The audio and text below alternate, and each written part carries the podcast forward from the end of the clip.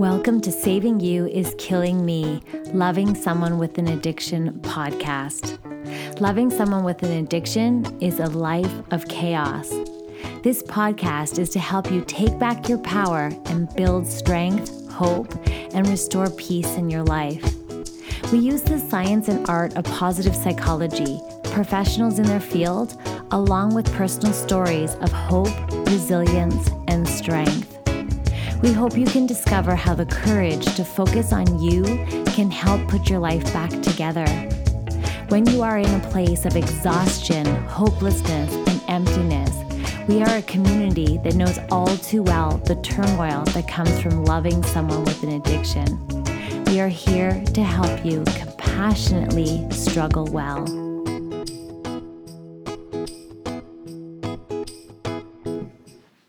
Hey there, Andrea here. I hope you're doing as good as can be.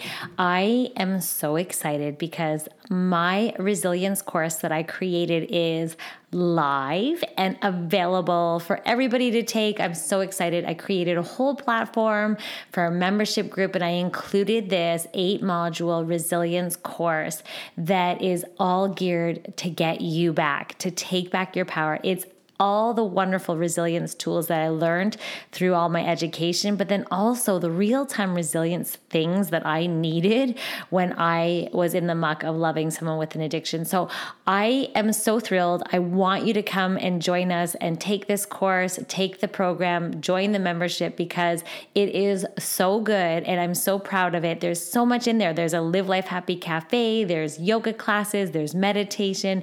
The whole entire resilience course is an eight module course that's going to walk you through um, being able to take back your power. It's a life enhancing curriculum that I'm so proud of. And I do not want you to struggle alone. I don't want you to feel like you have to do this alone. I want to help get you back.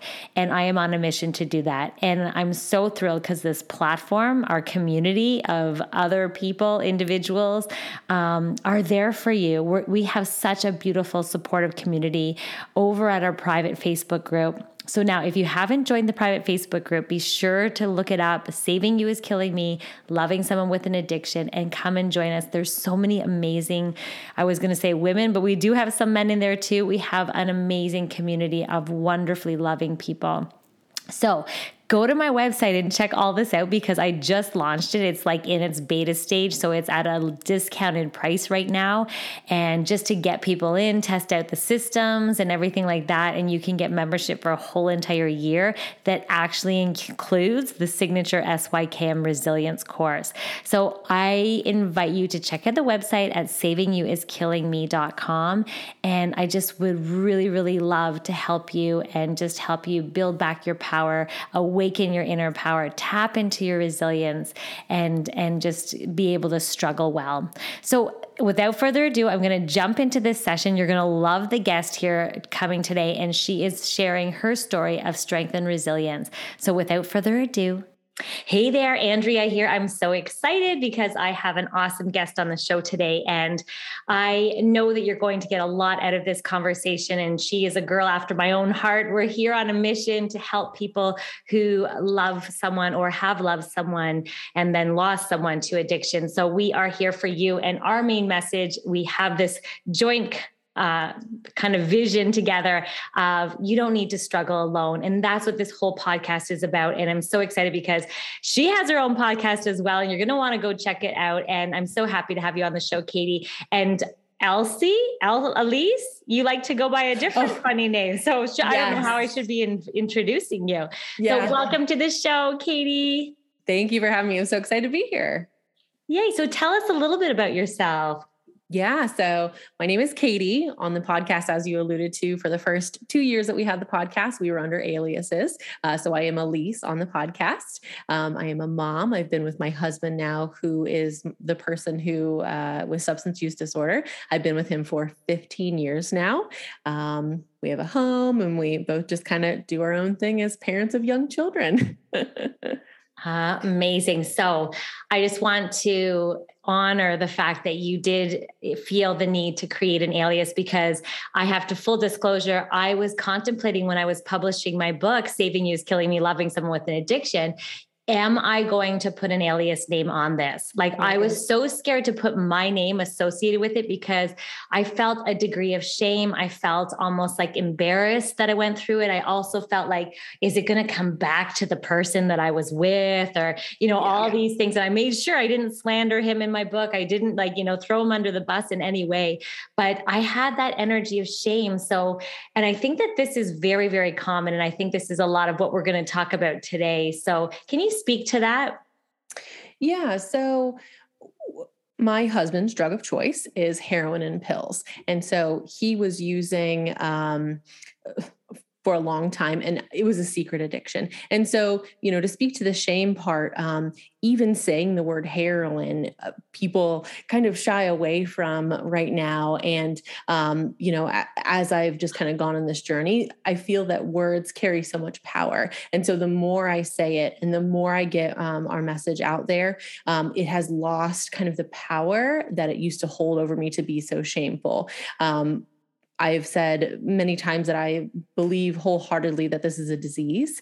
And so why would I be ashamed? If my husband had cancer, I would not be ashamed to tell people my husband had cancer. And so why why am I ashamed to tell people that my husband has the disease of substance use disorder?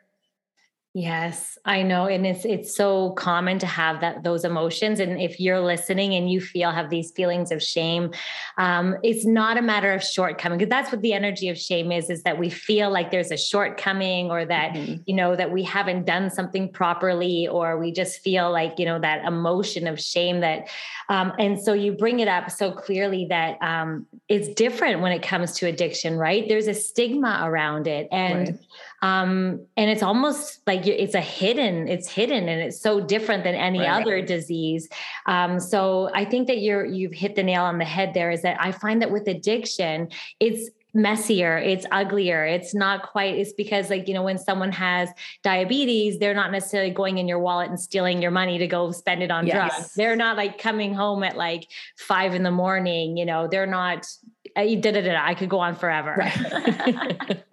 yes, correct. So, and I and I think kind of to a point that you just said a moment ago. Um, so whatever, they're the addict, but why I'm sober or I'm a normal person, why am I staying with this person who is stealing out of my wallet, who is missing for hours or days on end? Like people like I was so afraid that people think I'm stupid for staying with my husband. Like I can get out, I can leave um, before right that I found out that he had the addiction because it was a secret addiction. Um, I could have left. I didn't have children, so it would have been a very clean break essentially.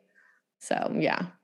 My gosh. And I think that that feeling of embarrassment um, or humiliation, I felt so. I remember even saying to myself, how could I be so stupid? Mm-hmm. If I was a mm-hmm. fly on the wall watching this relationship, it'd be like, what are you doing, Andrea? Like, what are you doing staying in this? And I, yet again and again, like, you know, it would go through that cycle. I'd be like, oh, love bombing. I promise it's going to get better. And in my case, um, you know, I'm no longer obviously with this person and they've removed themselves from and I, I always think that it's a blessing in disguise that he disappeared out of our life, like literally. Mm-hmm. Um, and so, but there was a huge amount of shame for me around this whole idea of, did I fail this relationship? Um, here I am in it, like, cause I was in a, I've been divorced before this, this guy. And then here I am another nine years later, like I'm in another failed relationship. So there was more than that. There was energy about shame about that, about failed relationships, almost embarrassment of what's going on and humiliation. So let's jump into that feeling because I'm sure I'm not alone in this feeling. And I know you mm-hmm. experienced it as well. Yeah, absolutely. I think it was so there's a lot of isolation that goes on with this as well and I think it all it's all connected. Um so you know you stop talking to friends, you stop going to friends' houses. Now in my case my husband's uh, drug of choice was heroin so he was nodding out, but I thought he was just falling asleep when we were going to friends' houses. Um you know uh, whenever we would drink, you know, early 20s, you know, we're drinking, going to parties, my husband would take it to a new level where he's like falling on his face or um, mm-hmm. just kind of just doing more like really drunk things than a typical drunk person might be doing. And so the humiliation of making up the excuses and trying to tell everyone, like, oh, he's just tired from work. Oh, we've been working in the yard all day. And people are like, these puzzle pieces are not making sense. And so then you just kind of start, it's just way easier to just start being alone and just not going out and doing anything or doing things by yourself and then just making up lies of what your partner might be doing. So, yeah. Oh my gosh. I so did that so many times. Like, where he was like asleep on the couch and he didn't want to come to like a wedding or he didn't want to come mm-hmm. to a mm-hmm. family function or he just couldn't, you know, because he had binged all weekend or whatever yeah. it is. It's like, yeah, making up those excuses, it's, it's exhausting and you're embarrassed. Yes. Yeah, so true. Now, I know in your situation and my situation as well, it was a hidden addiction for many, mm-hmm. many years until he just couldn't hide it anymore. And I, and I didn't know what we were dealing with. I thought it was di- the depression or just like you know bipolar or maybe it was like i was trying to diagnose and chronic sinus infection his drug of choice was cocaine and alcohol mm-hmm. and so um so i honestly was blindsided when i found out when i finally found out what i was dealing with like i would be like what are you yeah. kidding me? Like, this is what he's been doing. And his one friend, thank goodness, um, who was in treatment. And um, he actually was the one that told me, says, No, Andrea, he's doing it a lot and probably three to four times a week. And when you go away on business, he's binging the whole weekend. And I'm mm-hmm. like, I was like, my mouth was dropped open and just that I was blindsided. So I, I was so almost shameful, embarrassed with myself that how did I not see this? Yeah. And so, did you have similar emotions like that? Absolutely. Um, I think when I start to share and tell my stories, people are like, Katie, you're a smart person. Like, how is this not in like slapping you in the face that something's wrong? I mean, money was going stolen, and it's like, kind of the gaslighting of like no you went to mcdonald's and and you spent all this money and it's like i, I don't remember but maybe um and then yes you know, I came home one day and I came home earlier than I was supposed to. And I saw him snorting a white line off of a one of you know one of those tray TV tables, and I was like, "What's this?" And he was like, "It's Tylenol. I have a headache, and it's it's I crushed it up so it would get to my brain faster." I believed it because really it kind of makes sense. Um, but that's like it wasn't Tylenol that I saw him snorting. Um, and so, uh, you know, I think another thing um, that was so, uh, you know, in one of my support groups that I was in, you know, it isn't like and probably the same in your relationship. It didn't go from zero to a 100. I mean, it was just a slow, gradual buildup where if you would have been doing the crazy stuff when we got together, I would have been out. But yeah. it was just this slow, gradual buildup. And you've been in this relationship, like I'd been in the relationship for nine years before I realized, like, we had been married for three years at this point. And um, really, the thing that kind of set it off was I had a friend and we went to a, a, a bar and he went outside and I went outside to get him because we were playing darts. It was his turn and he was gone. Well, my friend had caught him, saw him, whatever, buying drugs from somebody outside. And he was like, Katie, something's up. And I'm like, oh my God. And like, again, money, more money was being stolen. Now, the, yeah. now we're getting into a lot of car accidents. So what? the puzzle pieces started to fall. And then for us, it went very, very quickly at the end because it was i mean i was packing the bags i mean there was overdoses all the time like it got bad quick. Yeah and oh my gosh my heart for you. I i know i know very like I know a lot of that turmoil and struggle, so I can relate on many, many levels. But still, I'm just really sorry that you know that you had to go through that, and I understand that that feeling of being blindsided. Mm-hmm. And um, and then also, I love the way you bring that up because some people might think like, "How am I so stupid? I'm putting up with this." It's like, but just give yourself some self compassion because the reality is, you're so right, Katie. It's a progression. It's like mm-hmm. you know, if you were to take a snapshot right now and you started dating this person with how they're treating you now, it'd be like yeah, I'm out. Like, are you kidding me right now? Right. You don't even show up for dinner. right. It's like, you know, so I, I, I really want to reiterate that fact that yes, you're right. It's a gradual decline. And sometimes it's just, it's gradual. So it takes time for you even to realize what's going on. And then yes. you're suddenly, what? It almost makes all sense in hindsight, looking back, like, wow, that is really what was going on. Absolutely. And it's a nice eureka actually once you find out, but like, then you got to process all of that right. information. Yeah, absolutely. Mm-hmm. So, what was particularly challenging for you loving someone with an addiction, or still is perhaps? Yeah, absolutely. So I think um, you know, towards the the end, and again, when I still didn't know, we had stopped talking. He would get home from work two hours before me. I'd come home. He'd be passed out on the couch. Um, so we just for the past couple of end of that period, we weren't talking. Like he was so mean. Uh, the drugs were number one, and so he was. Uh, just awful and nasty. And when I would try to snoop, it would be this big blow up of rah, you know, yeah. I'm fine, everything's fine. Like you're the crazy, crazy. one. oh my God, that is like a trigger word for me. Like yeah. nobody can call me crazy right now. Are you crazy? oh my gosh, yeah, that was here. awful. Yeah. And so, and trust. I think the biggest thing that was so difficult was the trust was broken. Trust for everything. I thought you were going to the grocery store, you were going to buy drugs. Like I thought everything. You can you can name anything. So trust was at zero. And so that has been something um, that I get asked most often is like, how did you stay? Why did you stay? How could you stay with someone who did all of these awful things? Um, and I think in the beginning, like you're just so beat down and you're like, what is even going on? Um, but I knew that this person existed. When we started dating, I knew he was a wonderful man. And I was like, okay, I'm going to give it a year. I'm going to see what happens. Um, and thankfully, he was willing to put on the work on his side. Like we both had to work on ourselves. Um, but the trust for me took years to get back. And it was just really, really slow. Unfortunately, like really slow. Oh my gosh. I just want to also celebrate the fact that you're bringing this to light because a lot of people, even in our support group, they say, Should I stay? Should I go? Or like, and I remember thinking that so many times too. And you bring up such an, um, a remarkable piece that keeps us hanging on and keeps us there. It's this idea of hope, or mm-hmm. we're clinging to that person that we fell in love with. We know. I used to say to him, like, are, is Matt in there? Like, are you in mm-hmm. there somewhere? Like, where are you?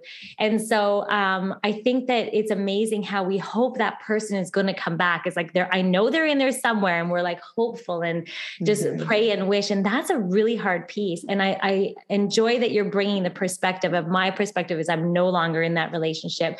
You are in that relationship, and and what a you know a, a lot of people that's only what they could wish for is that their their partners would be in recovery.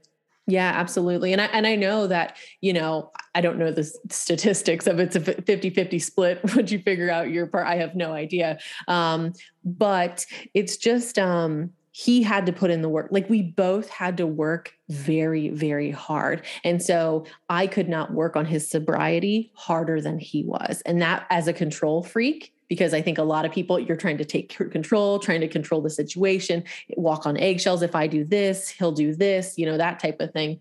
Um, so I think um, for me, that was uh, why I stayed. And, and my the other two women, um, they separated a couple of times who I'm on the podcast with, um, and their partners have been kind of up and down in the relapses, which is typical. I'm very thankful that my husband just had a couple of relapses in the beginning. Um, but what a what a difficult decision to make to split.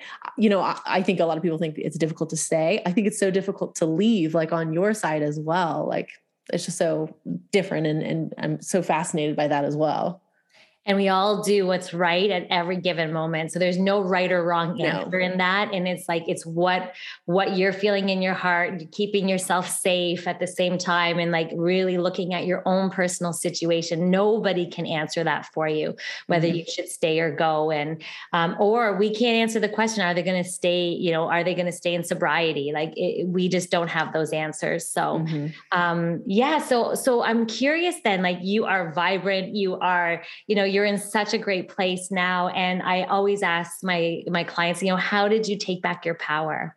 Absolutely. So for me support groups, um, connecting with people who understand what I'm going through. Uh, so that saved me in individual counseling. So I think those three things um, helped me on my path to becoming Katie again and not just kind of this broken down, beat up woman. And so I feel more confident than I have ever felt. And now, especially coming out with my full name and my story, like there's just nothing like I have nothing to hide. I am fully, truly myself. Like I am a wide open book because life is messy, life is weird. And like, let's go through this together. Like, I don't have to do this alone. And I'm so glad I didn't. And I'm, I'm just, I'm so happy to connect with this community because there's wonderful, wonderful people who some really terrible things have happened to. And I want to walk that path with anybody.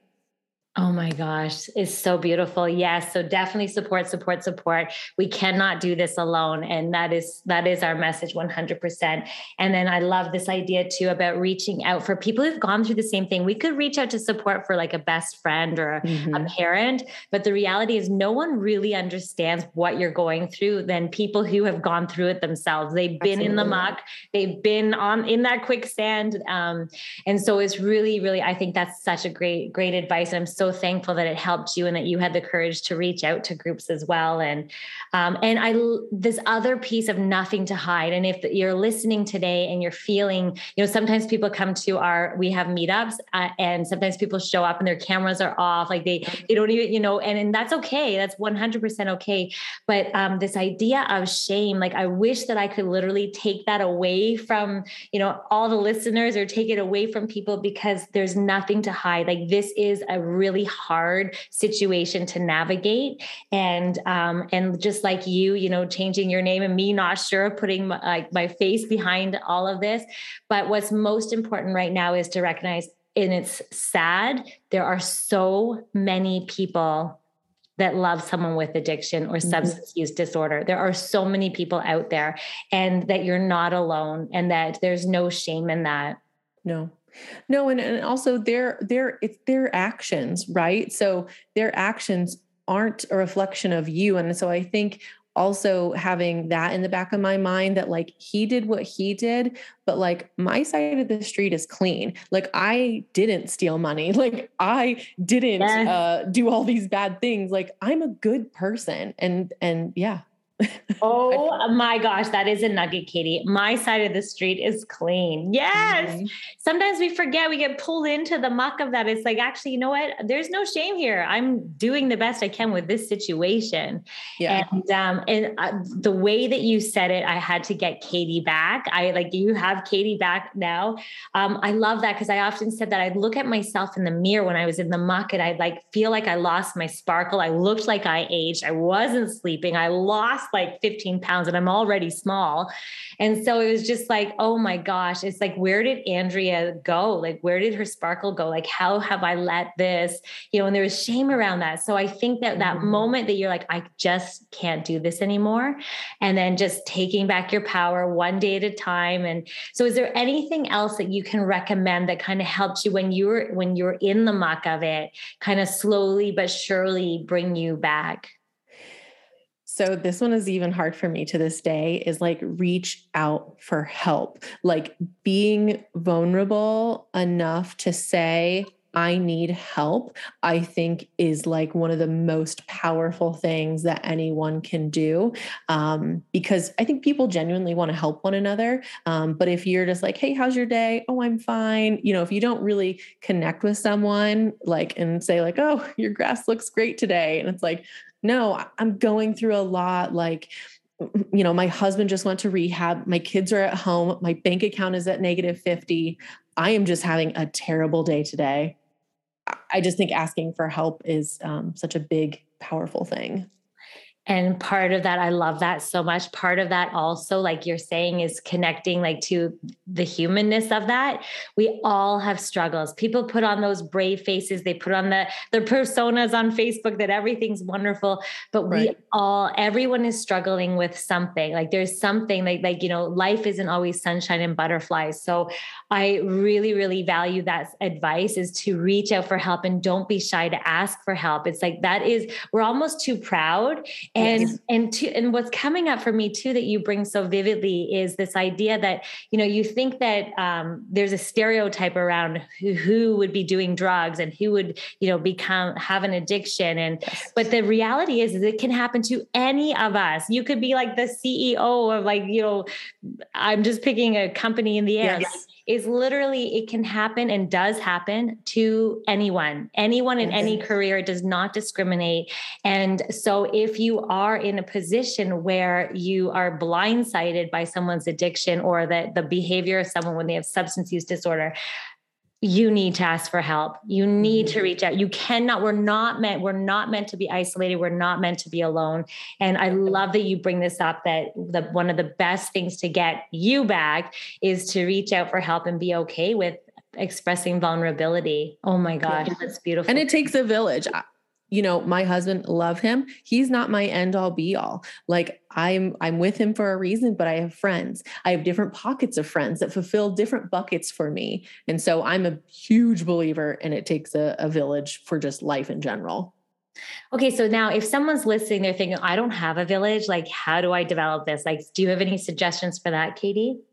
So I think what's so wonderful today is um, you and I we don't we don't live near one another, and so the internet, while it can be a really awful thing, it can also be a very beautiful thing. Um, you could probably find anybody with any type of um, like that you have. Like there can be connections anywhere. Also, you know, if you are going through someone with addiction, your local treatment centers can also help you point you in the right direction. Like I was connected to the women um, that I'm with because of the treatment center. And, you know, they walk in like, hey, Katie's a wife get her number because you need to call her because um, there's going to be relapses and there's going to be hard times. Uh, so you need to have somebody's phone number um, to to call. And so there's right now the online zooming for Al-Anon, Nar-Anon, whatever it may be. Um, there are things that you can get to uh, virtually that maybe you couldn't have um, earlier. Yes. And now, so you talk all about recovering too. Can you tell me a little bit about that? I love it. That's isn't that that's the name of your website as well? Yes. So recovering too. So our podcast is Boy Problems Podcast. Um, Boy Problems is the street name for heroin, which is uh, not a lot of people know.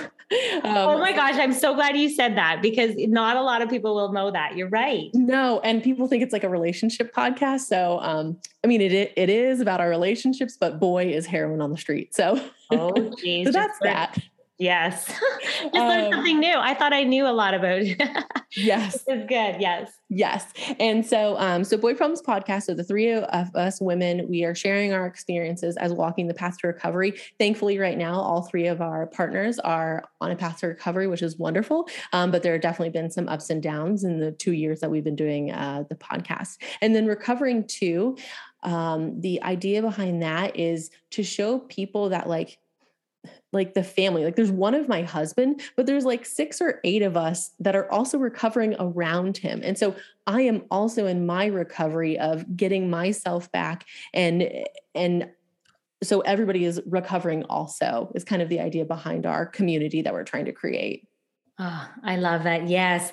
And again, no shame around it. Like I used to think like I remember sometimes I would have people comment on some of my posts when I was in the muck of things and just looking for support and occasionally I would get a comment and it would be like work your recovery like you have an addiction and i was i started to remember thinking stop telling me i have an addiction like i don't have an addiction i remember getting so frustrated in that it's mm-hmm. like work your recovery girl and i'm like I'm not the one with the problem here. And I remember being so frustrated about that verbiage.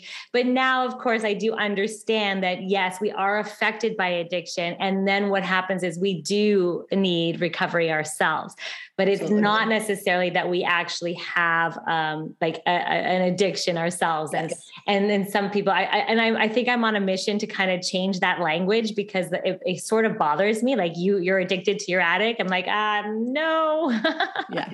Yeah. But of course, codependency and all those oh, things. Yes. For oh, sure. so I love that because it is a positive spin. And you're right. For every one person with an addiction, there are so many people around them that are affected by that addiction. And I always say that sometimes they, that we are suffering a little bit more even because we're not numbing the pain. Like we're just experiencing the pain. Yes. That that's one of the worst things is like he doesn't remember all of the awfulness, but I saw it in real life in front of my face, the awfulness. And he has the, I say sometimes benefit of forgetting it all.